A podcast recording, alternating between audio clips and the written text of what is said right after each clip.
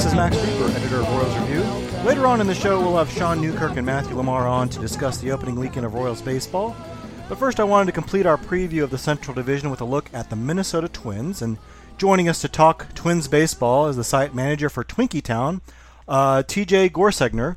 TJ, thanks for joining us. Hey, thanks for uh, thanks for having me on, Max. I'm uh, I'm a little excited to talk uh, talk about the Twins and the Royals here. We've got uh, we've got a good series upcoming, so I'm excited to uh, excited to see that happen and see where we go. Yeah, I always feel like the Twins and Royals have pretty good matchups, and I, I know there's also pretty good uh, uh, interactions between the fan bases. I, I don't know if it's because uh, you know it's just a straight shot down from I-35, but yeah, I think I always appreciate those Twins Royals series. Uh, the Twins begin this year with a new manager, which is interesting. Uh, I think it was kind of surprised that they fired manager Paul Molitor and replaced him with Rocco Baldelli. Uh, did the surprise did the firing come as a surprise to you and the fan base? And what do you kind of expect with Baldelli this year? So the firing of Molitor was maybe a little bit of a surprise, but the writing was on the wall a bit too, with a uh, a new front office and Molitor being a holdover from uh, from the Terry Ryan era. Um, a lot of people actually thought the uh, that he would be let go a year earlier, and then he turned around and won Manager of the Year and kind of earned himself that uh, that extra year to see what he could do with the team. Um, and with the disappointment, not that a lot of that was necessarily his fault, but the disappointing season that they had last year, the writing was on the wall a little bit for maybe uh, maybe a manager that a little bit less out of touch, you could say, um, a little bit more in tune with the modern baseball player and some of the technology uh, in modern baseball. And you mentioned that the last year was a little bit of a disappointment, and you know the, the, the Twins were in the wild card game in 2017. And I think with their young talent, a lot of people expected them to be contenders, uh, at least on the periphery in 2018. Instead, they go out and win 78 games, uh, and that ended up costing Paul Molitor his job. In your opinion, what was kind of the diagnosis on what went wrong in 2018, and what what were you kind of hoping they would do to address that situation in the offseason? So the biggest thing that went wrong. Um, would have been uh, Byron Buxton and Miguel Sano. Um, two very different stories, but two very similar stories. Both players were injured, and both players were nowhere near their potential, let alone what they uh, what they were able to do in uh, 2017. If those two guys had been able to, they've been able to kind of build on 2017 and take a step forward. The, I mean, that's probably six or seven wins right there for the Twins, let alone uh, let alone anything else that could have happened. Um, the pitching, Ervin Santana was also injured. Really, injury was the story of the year for the Twins. Um, Santana, of course, he had uh, he had the finger injury, the surgery, and just never came back to be effective.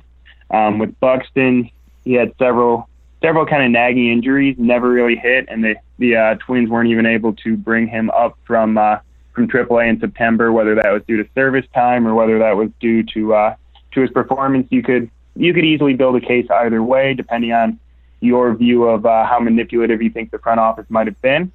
Um, and then for Sano, um, obviously it was a little high profile when it happened, but the Twins actually ended up demoting him all the way down to uh, single A Fort Myers, partially partially to get some reps in against lower level competition, but more importantly to get him uh, in a facility where the team has some of their best nutritionists and their best uh, their best support people for him, um, being that that's their spring training uh, headquarters. They do have some of the better facilities in the minor leagues there in Fort Myers.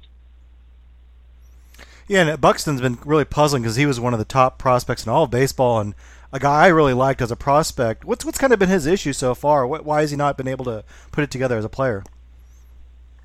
So the big thing with Buxton, if you look at his minor league track record, he's one of those guys where the first year he played at a level, he it never really clicked for him. It took him a year or two, um, and something that uh, that uh, our play-by-play team was actually talking about during the uh, during the game today was uh, just a confidence level for Buxton. It really seems like having that level of confidence that he can do it is something that he needs, um, both on the field where he's one of the most athletic guys you'll ever see play the game of baseball, and he's been making absolute circus catches for years, but also um, also at bat, I think it takes him a little time to get comfortable at the plate and get in a rhythm and really kind of uh, kind of learn the level he's at. And I think that's what we're seeing uh, this spring and so far this season, as opposed to last year and the year before. Over the last three or four years that he's been in the league, he still doesn't really even have a full season's worth of uh, plate appearances yet. And to kind of address those kind of disappointing seasons, the Twins went out and uh, got a couple hitters, and I really like what they did this offseason. I felt like they got some really good bargains without having to, to really give up much in money or prospects or anything like that. Uh, the first move was getting uh, selecting C.J. Cron, the slugger, coming off a 30 home run season. Um, they got him off waivers from the Rays. Kind of surprising that he was on waivers in the first place, but it seems like that's kind of the Rays' mo at this point. They also signed Nelson Cruz to a one-year, $14 million deal. And then later in the offseason got Marwin Gonzalez on a two-year, $21 million deal.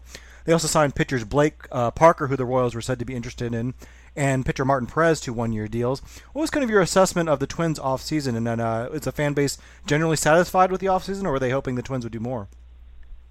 So overall, I think people were pretty satisfied with the offseason. We checked off most of the big boxes.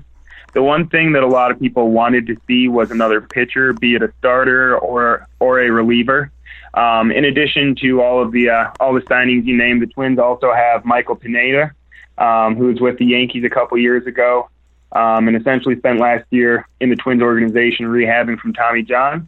Um, so with that being a lost year, even though he's not a new addition, he's a new addition to the roster. Um, so the Twins essentially acquired two new starting pitchers, which, if you believe that the uh, that the pitching sta- or the uh, coaching staff can fix those pitchers, which again, the numbers are saying that maybe they have. Um, so if you believe that those pitchers have been uh, fixed a little bit, they're going to be, you know, at least a serviceable number three type of starter.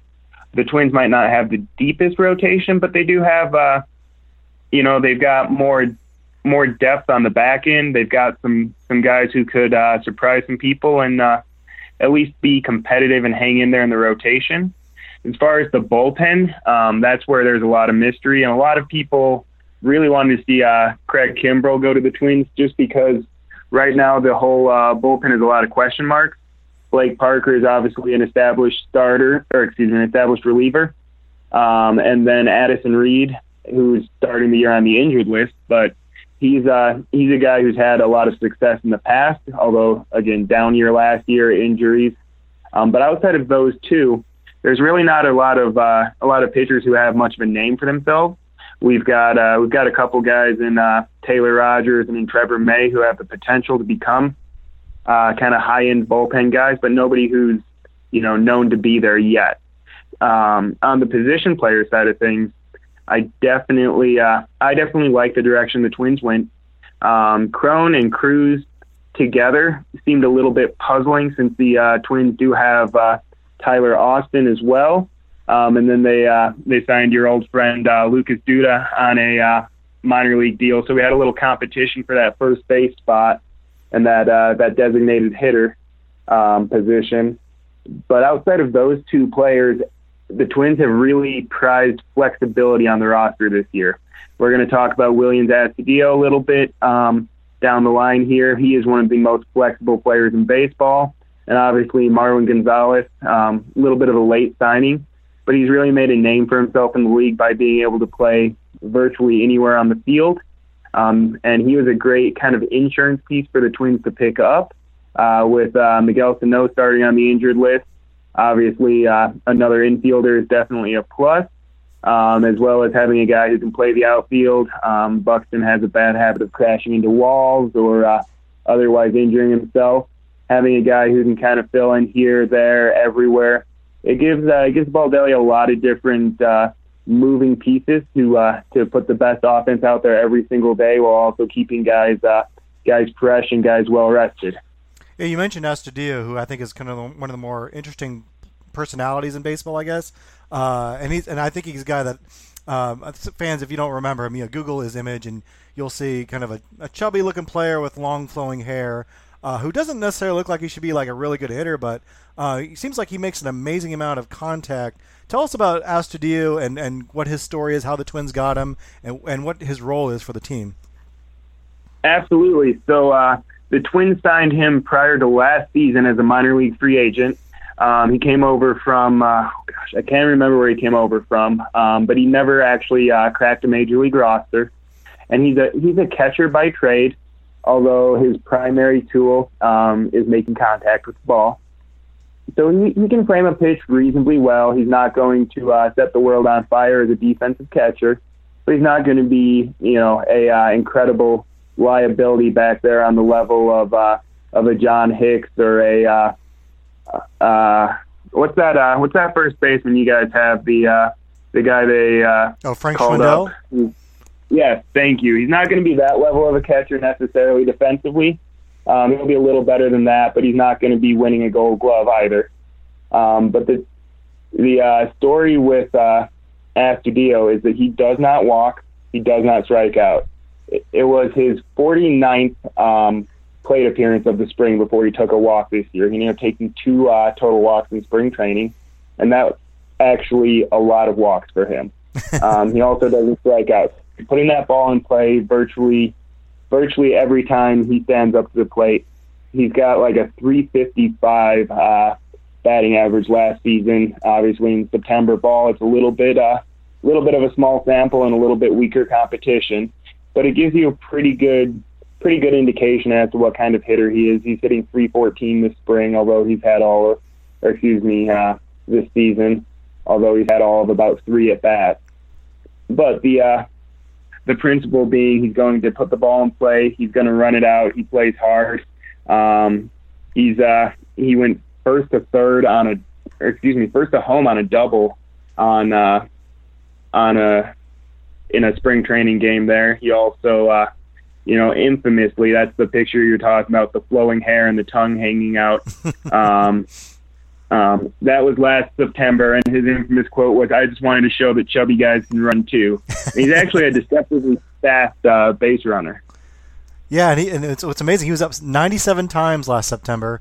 He walked twice and he struck out three times, which is just really amazing. If if ever there was like a prototypical like Royals, uh, you know, that's that's like their philosophy, whole philosophy right there is like don't walk, don't strike out. He would be the perfect kind of player. So I'm I'm really interested in seeing what the Royals broadcasters have to say when the Royals play the Twins and, and Astudillo comes up this year.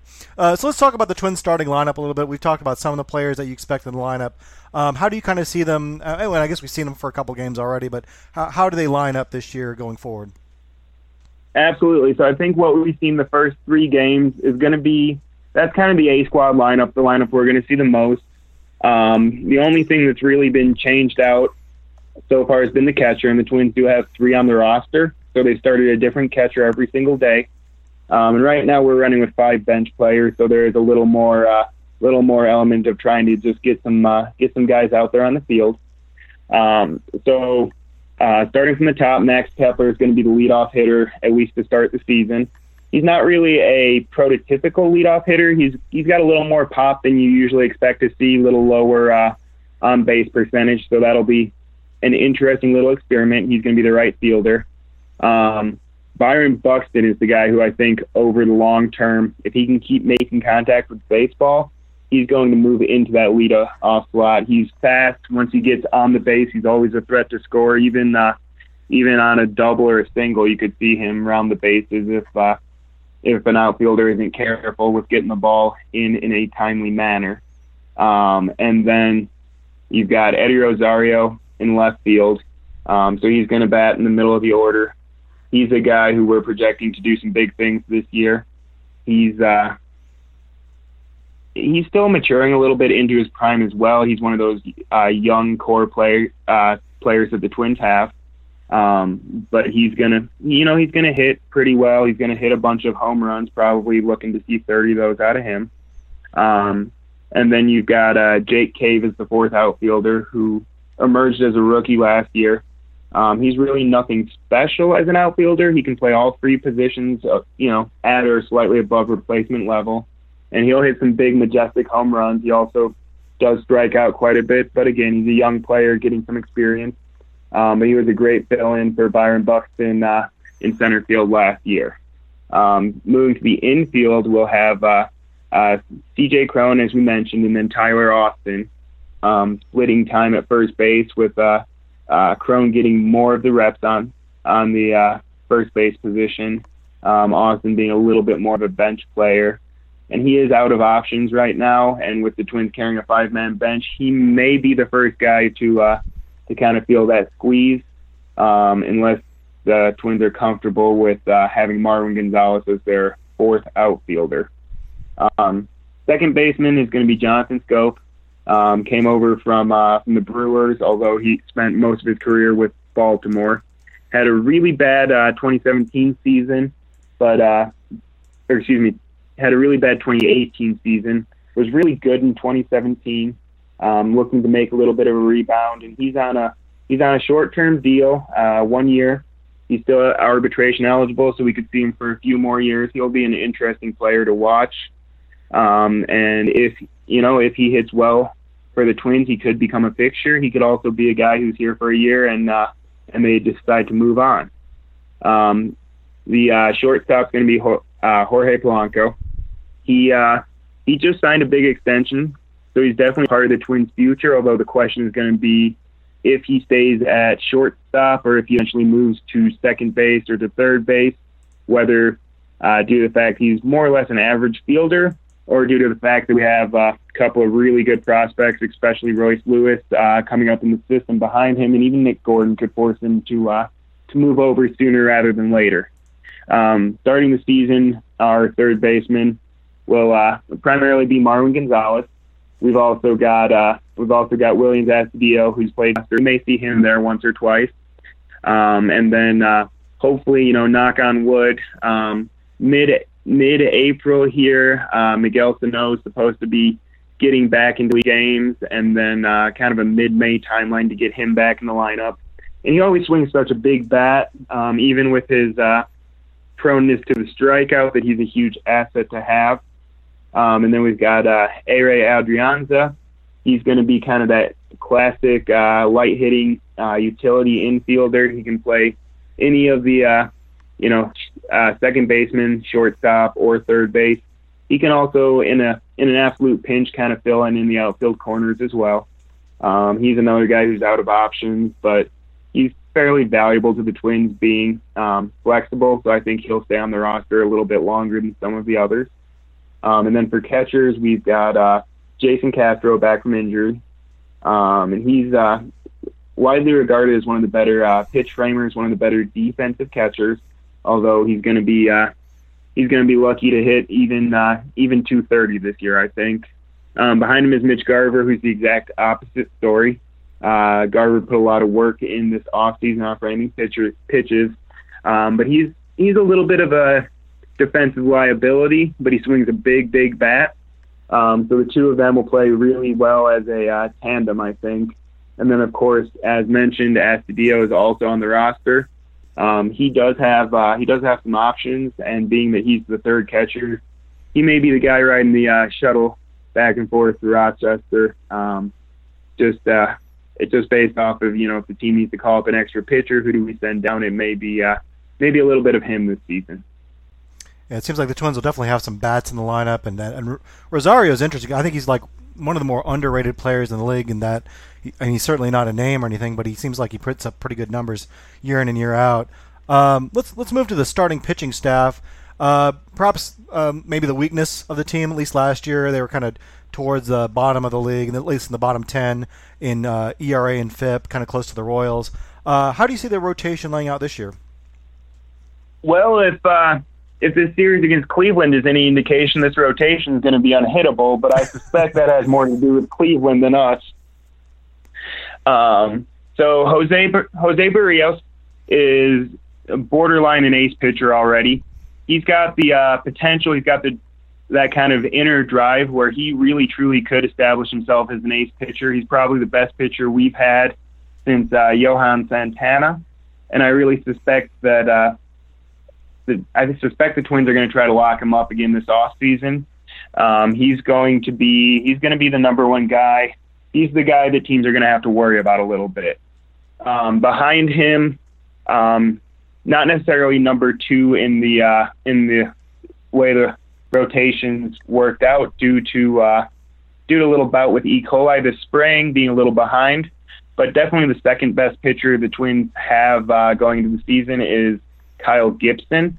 Um, so Gibson's been around for years. We used to have a joke about uh, whether we were going to get good Gibby or bad Gibby on any uh, any given night. He was a very inconsistent pitcher. Um, but from from the uh, All Star break in 2017 all the way through last year. Um, the last year and a half, he's been consistently very good. Something seems to have kind of clicked for him, and he's been a consistently, you know, very good pitcher, kind of uh, number three, borderline number two on a good team sort of guy. But uh, um, he's in his final year with the Twins. Um, hopefully, they look to extend him. He actually, if you pick and choose the stats a little bit, um, going back through uh, through the second half of last season, he put up better numbers than uh, Dallas Keuchel, which I found very interesting. Uh, uh, there was going around uh, Twitter some of those stat comparisons, but he's been a very uh, very good pitcher. That's who uh, that's who you guys will see on Tuesday. Um, Berrios should line up for uh, for the second game of that series. Um, and then the uh, the Twins' third pitcher is a name you you all probably know pretty well, Jake Odorizzi. Um, friend came yep. over. Yep, came over in a trade uh, last spring with Tampa Bay. Um, so that uh, that trade from the Rays, um, Odorizzi. Honestly, I think the uh, the Rays sold him a little bit low. He came off of a rough year, and last year wasn't the greatest year. Uh, but he's been lights out so far uh, against Cleveland again. Against Cleveland, big uh, big grain of salt with that. But he's able to, uh, if he's able to kind of keep up that performance, he'll be perfectly serviceable in the back end of the rotation. Then the other two, uh, the other two pitchers in our rotation are both uh, a little bigger question mark. Um, Michael Pineda, very very good pitcher for the Yankees a couple years ago blew up, blew out his elbow in uh, the middle of 2017. Uh, underwent Tommy John surgery, and then uh, last off season, the before the 2018 season, the Twins signed him to a uh, two-year deal. Uh, first year was a million dollars, basically just paying him to rehab. He was ready to come back for September, and uh, uh, actually injured his knee, I believe it was. Um, so he wasn't able to pitch at all last season.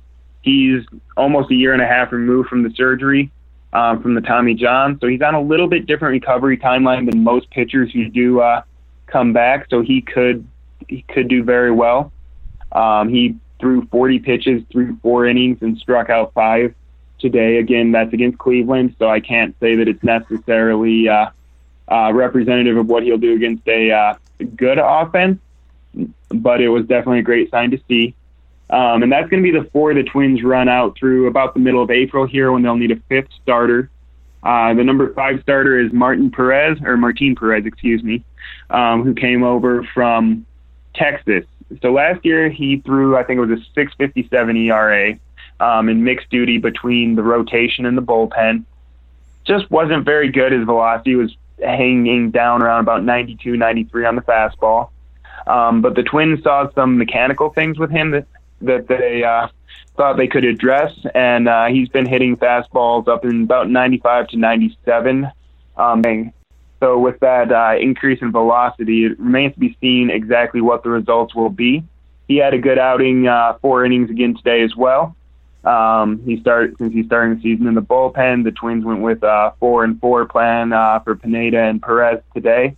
Um, both pitchers look pretty sharp, so we'll have to wait and see. But I'm actually fairly optimistic about the rotation this year. I don't know that it'll be, um, you know, one of the top five or anything like that, but I think I think the starting rotation for the Twins could easily be in the top half of the league. You mentioned Kyle Gibson, who I think seems like he's done really well against us the last couple times he's been out there, and he's a he's a Mizzou grad around here, close close to Kansas City. But uh, is there? I know there's some talk about maybe extending him on a long term deal, and it seems like long term deals are all the rage right now. Do you are you optimistic that they can get him uh, committed to Minnesota long term? So I'm kind of famous around Twinkie Town for being uh, Kyle Gibson's absolute biggest fan. Um, so I've been kind of uh, beating the drum for him for a couple years now, longer than uh, most people have uh, kind of been paying attention to. Uh, I don't want to say his reinvention of himself, but he learned to kind of tweaked his arsenal a little bit and, uh, you know, has become a much more consistent pitcher. I'm really hoping the Twins get something done with him. Um, there was definitely some extension talk in the early part of spring training, although that did kind of uh, kind of stall out. So, I mean, I think you know, from a front office perspective, I can't imagine them going over about 10 to 15 million a year in annual value for him, and that's maybe even a little on the high side. Although, um, again, for a pretty decent pitcher, that's not a not a bad value. Um, from a player side, I could certainly see where he'd be looking at something more, you know, in the 25-ish range. Hopefully, they can kind of come to a uh, come to an understanding because he's been with the Twins for quite a the elder statesman and really uh, one of the leaders of the team. Not just uh, because he's the union rep, but he's clearly uh, one of the guys in the locker room that's always uh, willing to speak up and be the voice of the players. So there's a little bit, not just you know on the field, but off the field, a little bit of that continuity that I think would be good for the team to uh, to make sure that they have. And you mentioned that the, you know, the Twins did really well this weekend against the Cleveland Indians uh, with a ton of strikeouts and, and holding them just a few runs. Of course, the Indians are without Francisco Lindor and Jason Kipnis to begin the year. Is there kind of hope that maybe there's an opening there that the Twins can take advantage of? What, what are the expectations for the Twins fan base on what, what the team is capable of this year? They're really all over the place. Um, in general, I'd say people are very cautiously optimistic.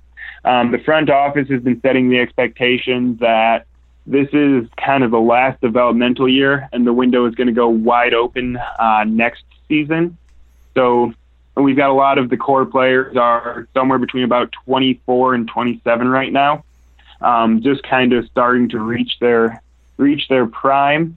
I think that will uh, tell us a lot um, in terms of how the team is going to do with how some of these core guys, uh, Berrios, Razar, Kepler, Polanco, and they'll kind of how those guys develop a little bit through the year. If uh, if all of them start clicking, the Twins could easily um, well, it's an easy division to win. They could easily pull off division win. Cleveland got worse last year, and quite frankly, nobody else is really even trying to win. Um, in terms of the playoffs, we definitely don't have the uh, we don't have the artillery to go up against uh, a New York or a Boston or even a Houston yet.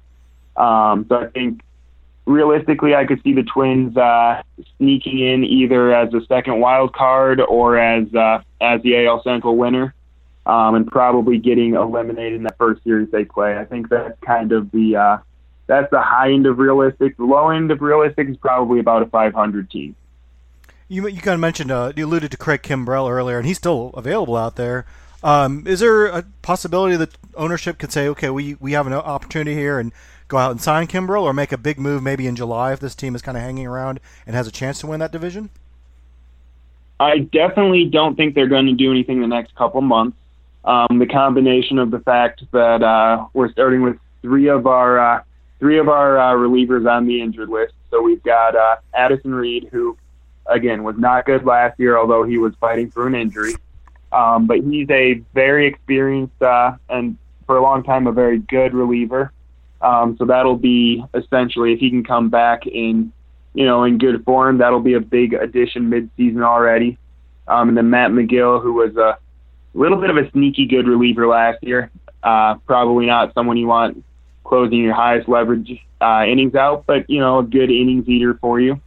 Um, and then uh, Gabriel Moya, who is a just an absolute fireballing lefty, um, really young guy. All three of those guys starting on the injured list means we've got some additions, some reinforcements coming in, um, and we've already got. Uh, um, I mentioned Taylor Rogers, who has been very underrated lately. Um, he uh, he pitched lights out in the second half of last year. Um, and then uh, Trevor May, who's uh, finally healthy. Um, and then uh, Trevor Hildenberger as well. Those three guys, I think, are all. Uh, the front office is taking a little bit of a wait and see approach. If they can all be good, I mean, that's amazing. If two of the three really step up, the Twins bullpen is actually pretty stacked. But if uh, two or three of those guys struggle, um, they're definitely going to need some reinforcements, and I think a midseason trade, if the Twins are hanging around, is very, very possible. Um, last year at midseason, they loaded the farm system back up, traded a lot of guys for some prospects. So there are some uh, there are some players who could be moved for uh, some reinforcements on the pitching side come midseason, and I'm fairly sure that if the Twins are going to upgrade anywhere, it'll definitely be on the pitching side of things. Well, we'll get our chance to look at the Twins this week when they come into town. They'll be in Kansas City on Tuesday and Wednesday, and of course, we'll have many, many series against them this year, uh, and I look forward to it. TJ, tell us a little bit about Twinkie Town and and uh, and where we can find you on Twitter. Perfect. So uh, um, personally, I don't hang out on Twitter too much, but I'm uh, I'm on there as uh, uh, Bad Coffee Twins. That's all one word. Um, my username back in the old days of uh, back in the old days before I switched it over to the real name was uh, was Bad Coffee, so I never changed the uh, Twitter handle over. Um, and then, uh, of course, you can find me on the uh, Twinkie Town account as well. Most of the time, that's just uh, that's just Twinkie Town on Twitter. Um, so just like Royal, Royals Review, we're part of the SB Nation uh, network. We try to keep things very, very lighthearted. We have a lot of fun, um, a lot of jokes, a lot of humor. Um, of course, you know any of uh, any of your listeners, any of your readers are always welcome to pop in and say hi. We try to have a very welcoming, uh, welcoming community, and we've got a really tight knit group as well, but uh, very open to uh, to new folks coming in. Yeah, I definitely feel like the Minnesota sense of humor is very similar to the Kansas City sense of humor. There's a lot of overlap. I think we both get a lot of Iowa transplants, and so if you go to Twinkie Town, I think you'll see their sense of humor lines up perfectly with ours. So, TJ Gorsegner, thanks so much for uh, joining us. We'll have to have you on again sometime when the uh, Royals and Twins are battling it out in the Central Division later this year. Sounds good, Max. Thank you, and uh, nice talking to you. And we're back, and joining me now is podcast co-host Sean Newkirk. Sean, how are you doing? tonight? Hi, Max. Uh, good. Uh, opening weekend is over, so now it's all uh, downhill from here. We're always taking the optimistic view. Uh, well, I mean, the the all the I no, I, I don't mean it as far as they're going to get worse. I mean like all the heavy lifting of getting ready for opening day is over. The, pageant, so the pageantry of opening day is yeah, over. Yeah. Also joining us is Matthew Lamar. Uh, Matthew, thanks so much for joining us today. How are you doing? Yes, of course. I'm doing good. I just watched the game to that happened today, uh, Sunday on uh, DVR Rewind. This I was able to fast forward through some sections. Uh, in hindsight, I could have fast forwarded through the entire first half of the game, but you know, so be it. Um, it was still enjoyable for reasons that we'll get into later. Yeah, it was enjoyable. How's, and how's that for a segue? it was pretty enjoyable too, and, and the Royals had a successful weekend, I guess you could say, taking two out of three, including uh, their opening day win over the White Sox following that up with another one on Saturday, but dropping the the finale on Sunday. So I guess you know it's only three games, and we don't want to make too much because they've got 159 of them left. But Matthew, I guess you want to touch a little bit on what are your first early impressions on the Royals through three three games at least. Yeah. So the thing about the thing about baseball is that there's not a lot you can learn in any individual game, right? I mean, the fact that random people can throw perfect games and then you never hear, hear of them again, you know, that kind of speaks to the fact. And over three games, it's not a lot better. Uh, you know, a lot can happen in three games. You know, I think if, for instance, Mike Trout had any other three games uh, in the playoffs, he would perform a lot better. But the ones that he was playing against the Royals, he wasn't very good and uh, it's good for the Royals. Um, but you know, lots of things can happen in three games, and it's not a big, it's not nearly big enough subset or set of games that you can draw conclusions from with any accuracy. That being said, I think watching multiple games, you can start to get a little bit of the the feeling of what. Um, what kind of things are going to happen, um, you know, because it's moved from the realm of uh, theory to oh these guys are actually playing um, and so i do think that there are a couple of of things that you can maybe start to predict going forward for the royals um, i'm going to have a piece about that this week maybe uh, monday or tuesday about a couple of things that even though you, we've only watched three games you can probably safely say um, this is it's going to be like this you know for the rest of the year um, one of those things is, I think, the bullpen. Um, with the almost opening day meltdown and the you know runs that the bullpen has given up, um, you know, over the last three games, I think you can kind of kind of tell uh, that it's just not going to be a strength for the club, like some might might uh, be hoping it was. Um, I think that's just because they've got a lot of veterans in there that just aren't don't have a lot of upside and just have a lot of downside, right? Like Boxberger, Diekman, even guys like uh, Tim Hill, you know, uh, Ian Kennedy, um, all those guys, you know, aren't super young and don't have a lot of potential left. Like they are what they are, and that skill is just going uh, going down, which is just normal aging, of course, uh, but that's just how how it is. Um, and I don't think that the bullpen is going to get a lot better unless the Royals bring in some new arms like uh, Richard Lovelady or Josh Staumont in from the minors. Um, but one bright spot was Kyle Zimmer. Uh, so if you watch the game today, Kyle Zimmer made his debut. He got two strikeouts, including uh, his first ever batter that he faced was a strikeout. Um, so I think Kyle Zimmer is a really fascinating pitcher to watch because he could be really good or he could not be, right? I mean, he's 27, he's had a long injury history, um, but he's certainly something, someone to watch, even if the rest of the bullpen is maybe literally the thing that you don't want to watch when you turn on a Royals game. So, kind of kind of mixed, but generally not not a strength of the club, the bullpen. Yeah, and I, I think people thought you know getting rid of just Justin Grimm, Blaine Boyer, and Brandon Maurer would you know make the bullpen a lot better. Which it it will probably make it a little bit better, but it's still not going to be a very good bullpen. And I think you're right. I think we did see uh, see them get a little exposed, and it's also going to be a while till until we know who who you can rely on. And I think I think it's good that Ned Yost is at least being flexible about who's going to take what what bullpen role. He's not really sticking with a clear cut closer. He gave the uh, first crack at, at, to Wily Peralta on uh, opening day. Then when went to Brad, Brad Boxberger when it was clear Peralta didn't really have it. Ian Kennedy got the, the save on Saturday. So it looks like they're going to kind of mix and match depending on matchups and and uh, uh, who has a hot hand. But uh, yeah, it's probably going to be an issue going forward this year. Sean, uh, what were some opening weekend impressions that you had of the Royals? That you know, it's early, it's just three games, but maybe that we, we can watch as the season unfolds.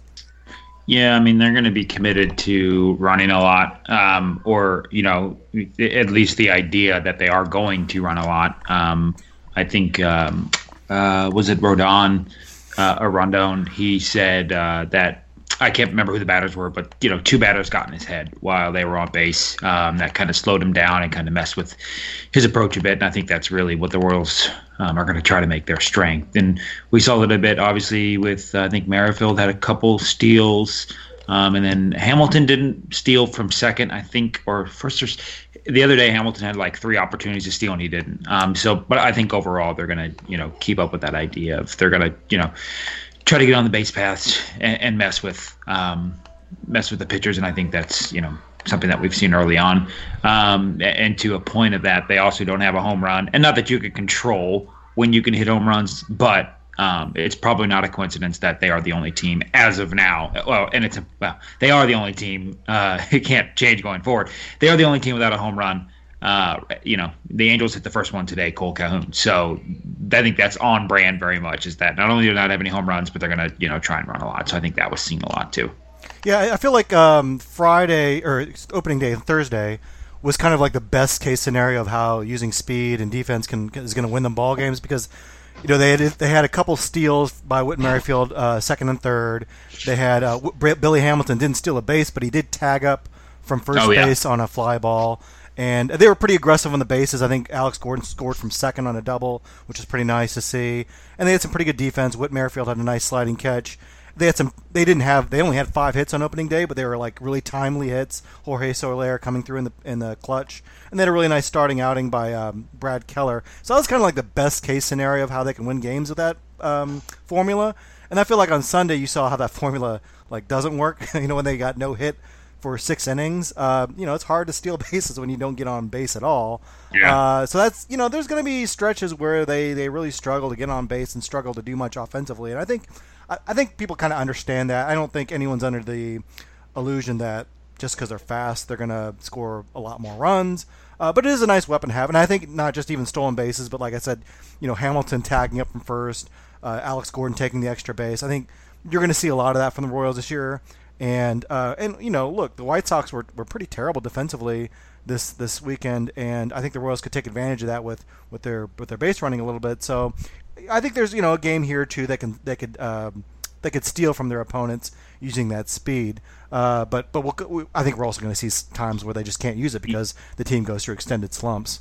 Yeah, and Matt, I wanted to I want to get your thought on this. I'm gonna the Royals give me the over under for the year on this. Um, the Royals' current batting line. You don't have to worry about the batting line. It's two mm. nine, and this should include today's stats. I think Fangraphs um, has everything up to date with today so far. So the collectively they're hitting 219, 296, 322. Forget about that. Um, do you think the team collective OBP will be Over under 296 for the rest of the year. Uh, over probably. I would think. Um, Okay. But I think it's going to be pretty close. That's Yeah. that's what I would say. The I mean, They've got a 92 WRC plus. You think that's over under or I think Under. that's kind of spot on. You take the under. You think I, they'll be higher? bit. I well, I think they'll be lower than that. Oh, okay. Yeah. So You'll take so, I mean, Okay. yeah, I'll I'll take the under. Uh, maybe not a huge amount, but I think high 80s is probably what we're looking at.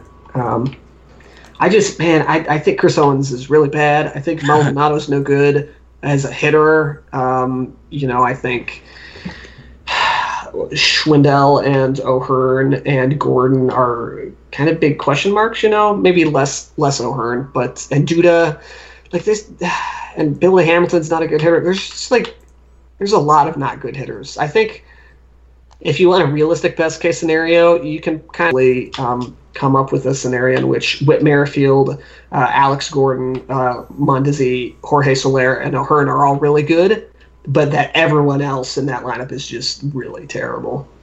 Yeah, and I'll give you an easy one. The bullpen ERA right now is 10.13. You take the over or under on that. For the rest you said over? be- Okay. It'll be slightly under. I think Okay. maybe nine point five. Okay. I figured so. When, when you said 298 on base percentage, I thought, well, that's a, that seems absurdly low to me. But then I looked up. I guess last year there were there were the Royals only had a 305 on base percentage, and there were actually four teams in baseball with a sub 300 on base percentage. So I guess uh, yeah, for all the for all the talk about you know teams being into analytics now, that's that's still pretty uh, pretty bad these days. Yeah, and they and it's funny they've lost Salvador Perez, and that might actually hurt their on base percentage.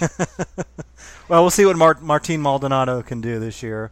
Um, let's. Uh, I want to go back to opening day a little bit, just because I think the story of that day is Brad Keller.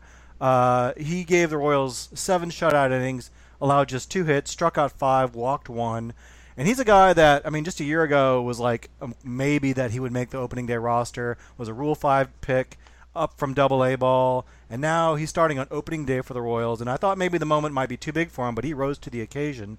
Um, Ned Yost said that uh, the club views him as a legit number one for years to come.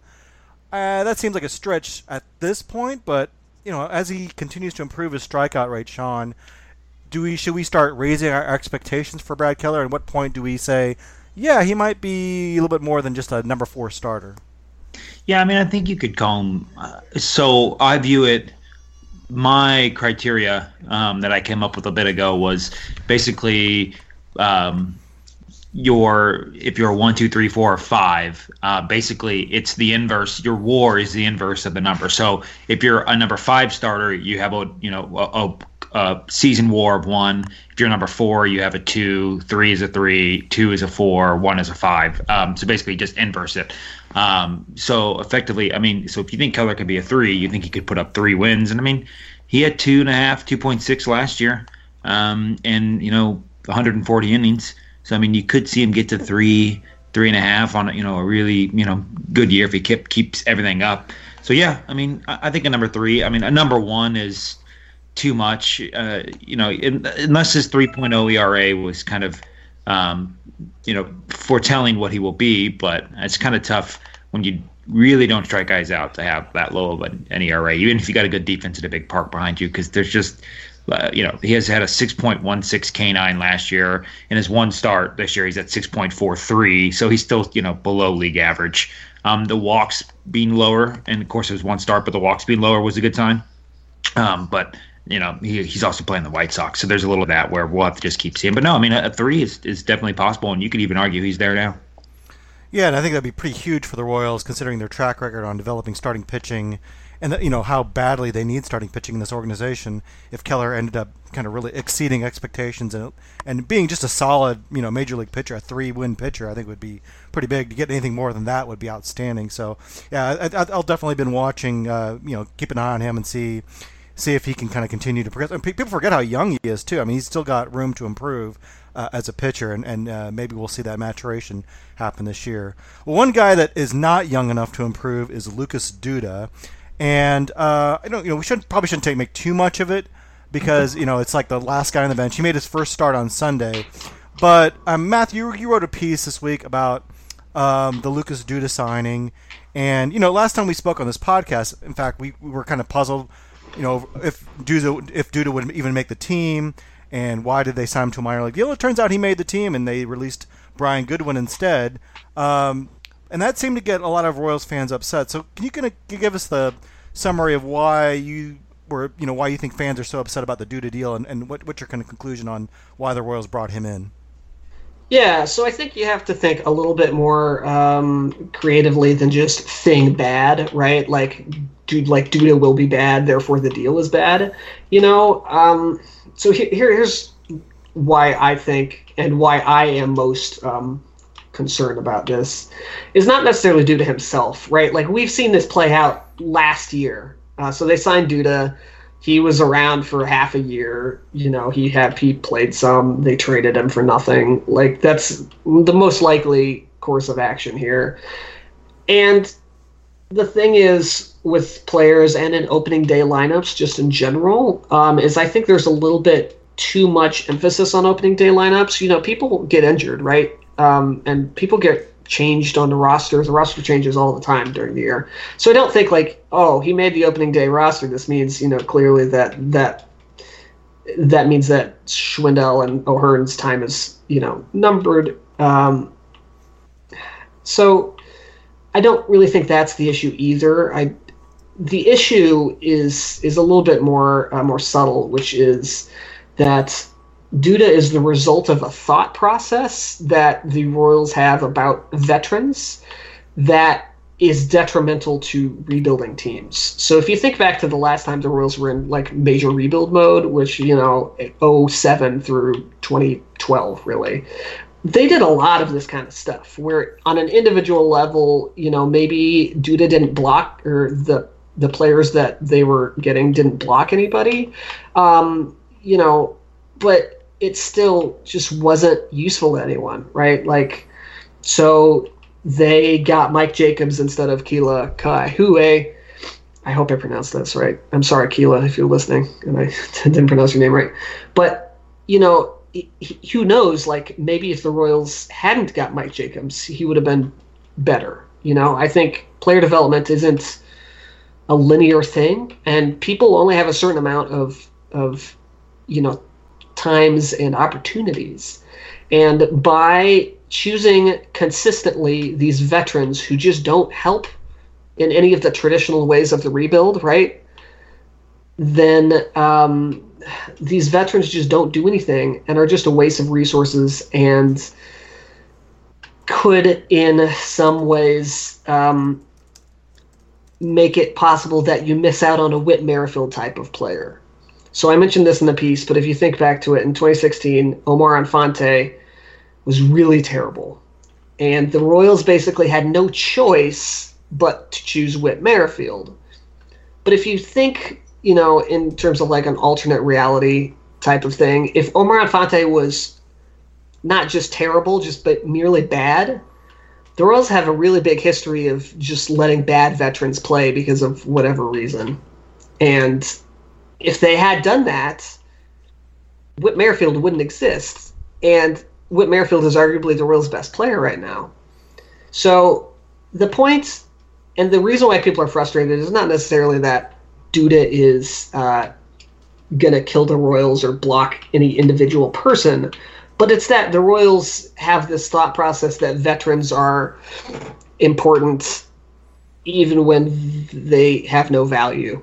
Um, and that's a big part of the reason why the Royals never got better than like a 70 some win team until Dayton Moore's draft picks came along is because they just constantly turned to these veterans who just didn't do anything. And the thing about a rebuild is you got to lean in on upside. Um, and veterans just don't have any upside. And it's it's just another long another step in a long list of players that the Royals have, have gotten for no reason. Um, Chris Owings is also on this list, by the way. And if you've watched the game, the games this weekend, and have seen Chris Owings zero for twelve, um, and wonder why he's uh, making three million dollars and on the team instead of Nicky Lopez, that's it's the same thought process, right? And whether or not he blocks Nicky Lopez almost doesn't matter, um, in that the Royals are choosing to play a guy who has no value for reasons that I'm not even sure I understand. Yeah, and I, you, you know, you, I think a lot of people focused on the Duda signing as like that's at bats that could go to Ryan O'Hearn or Frank Schwindel. But I think what's interesting to me is that Duda DHing effectively moves Jorge Soler into right field on a more regular basis, which uh, led to the release of Brian Goodwin. And I, I'm probably the only Brian Goodwin supporter uh, in Kansas City. I think he had some potential. Uh, but look, even if you do think, okay, well he's 28 and he's he wasn't very good last year, and and he's not worth keeping around, that's fine. But the Royals had a three-man race for right field going into the spring training with uh, Goodwin, Brett Phillips, and Jorge Bonifacio, and now none of them are on the team, and you're you're putting Soler in right field, which also downgrade your defense, uh, so you can get Lucas Duda some at bats. And look, I get maybe they feel like Phillips or Bonifacio may not be quite ready yet, but what's going to be the what's going to be the case in May if you know both of those guys or one of those guys is is tearing it up and Duda is still on the team because I can't imagine they don't really have a history of releasing veterans in the middle of the season unless they're just like overwhelmingly bad and if Duda is just okay then they may have a little bit of a roster crunch. Sean, how do you how do you kind of see that right field and how do you see them handling Duda going forward? I mean, is, is there is there going to be a case where they don't have enough at bats for all these younger guys, and we do see Duda taking at bats from from the younger players we want to see, or is or is this maybe are we making too much of, about something? Yeah, I mean, um, I mean, Duda started today at first base, um, and for what reason Schwindel couldn't have played there? I mean, I ultimately thought it could have just been call it, you know, Soler in right field, Duda or uh, Schwindel and O'Hearn flip between DH depending upon the handedness of the pitcher. Um, sw- yeah, switch between first base and DH. Sorry, uh, depending on the handedness of the pitcher. So. I mean, I think that they're going to stick with. I, I mean, I, there's just no possible way to have Soler DH, which it seems like they want him to DH a bit, and then also play Duda, Schwindel, and O'Hearn um, all in the same lineup, and then Dozier um, as well. Uh, because if you've got Owings playing third, then you've also got to figure out where to put Dozier. Um, and so it's just too many bodies. And unfortunately, the two that I wouldn't say they're being prioritized, but Owings has seemed to be prioritized. Um, and Duda maybe isn't being prioritized, but you know, with him making the roster so late, it seems like they really like him. Uh, unfortunately, you know, you've got three guys, Schwindel, Dozier, and O'Hearn, who are at least younger and represent potential upside um, that just are going to get cut off because of Owings and Duda. So, um, yeah, I mean, I thought the solution was just Soler and right and O'Hearn, Schwindel, flip, and Dozier third, but that doesn't seem like that's going to be it. I should point out that Chris Owings and Hunter Dozier are in the same age season. Uh, they're both 27. Yeah, no, so, true. Yeah, so it's Yeah. not like uh, and Dozier is like super young and Owings is old. Uh, I, I, I like the idea of having a guy like Chris Owings on the roster, and I think there is a lot to be said about positional versatility and having depth. And look, the team they had to sign Abraham Almonte off waivers last year and give him 150 at bats because they didn't really have anyone else to put out there. So I get not wanting to be caught in that situation, but it seems like they are going out of their way to give him like everyday p- plate appearances. And look, he's not super old. He's 27. He's a former first round pick. He has a little bit of a pedigree. But and, you know, I think Rustin Dodd had a really nice article a couple months ago about you know Owings has been hurt and that's really hurt a lot of his uh, career stats. That being said, his his upside's pretty limited. Um, you know, he's a nice guy to plug in every once in a while, but I don't know if I don't know if we need to really see more of Chris Owings in the lineup. I mean, he's he's he's kind of gotten his shot. Like he's gotten a significant amount of at bats in the major league level, uh, over 2,000 at uh, plate appearances now in his career. Whereas Hunter Dozier, we still don't quite know. I mean, I think the the the clock is ticking on him, but uh, we don't know what we have. And this is the kind of year where you find out what you have in guys like that. And so I would like to see some of those guys that haven't gotten a chance get a little more playing time. It's fine if they want to give Owings two or three starts a week, uh, but it seems like uh, every day seems a little excessive. But uh, again, we'll see how that how that plays out as the season goes on. Um, I, I wanted to end a little bit uh, just just going back to the bullpen that Matthew talked about. Um, Kyle Zimmer did make his major league debut on Sunday. Looked pretty impressive. Was hitting 95 on the gun. Struck out a batter. Uh, the main thing is he wasn't he didn't get hurt after the game, so that's that was impressive. Um, do you have Sean? I, you've been a Kyle Zimmer supporter for a while. Did you have any impressions from from his first uh, major league outing? Um, no, not really. I mean, he he struck out Palka on that curveball, which was pretty nice. Um, and he was 90. I mean, I'm looking at his velo um, boarded, call it 96, 95.8. Um, so, I mean, the velocity was there. The curveball looked fine. Um, yeah, I mean, part of it is he. I mean, he went against Yolmer Sanchez, James McCann, and Dan Palka. um, and then Tim Anderson uh, singled off of him, or sorry, uh, flew out. But anyways, uh, I mean, you know, it's not like he was facing Murderer's Row necessarily, uh, but his velocity was there. The curveball, curveball looked pretty good, um, and so I can I can live with that. He only threw a couple sliders. Um, and so, uh, yeah, I mean, I think it's just seeing what he keeps going. I, I, don't know if there's any takeaways other than he didn't break his shoulder or something. well, yeah, the curveball did look pretty good. I like his command. I think he, he hit his spots pretty well. Uh, and, he, and the velocity, you know, it, it, was it was pretty good. It wasn't quite what it was in Arizona, but I don't think anyone's it. You know, I think the guns are a little yeah. hot in Arizona. The yeah, I would say those drier. guns are hot. Yeah, sure. so but so he was 95 is pretty good. Matthew, you know, I, we talked about how the bullpen is kind of fluid right now. What should be Kyle Zimmer's role right now? I mean, he, it seems like the Royals are trying to get him in a spot where he wasn't under a lot of pressure. Uh, but you know, knowing how thin their bullpen arms are right now, you know, Brad Boxberger was a little shaky uh, on opening day, leaving a lot of pitches up. Uh, Ian Kennedy, you know, lit up two hits immediately when he got in the game. Wily Peralta struggled to find the strike zone. Are we going to see Kyle Zimmer get in some pretty tight save situations later on this year?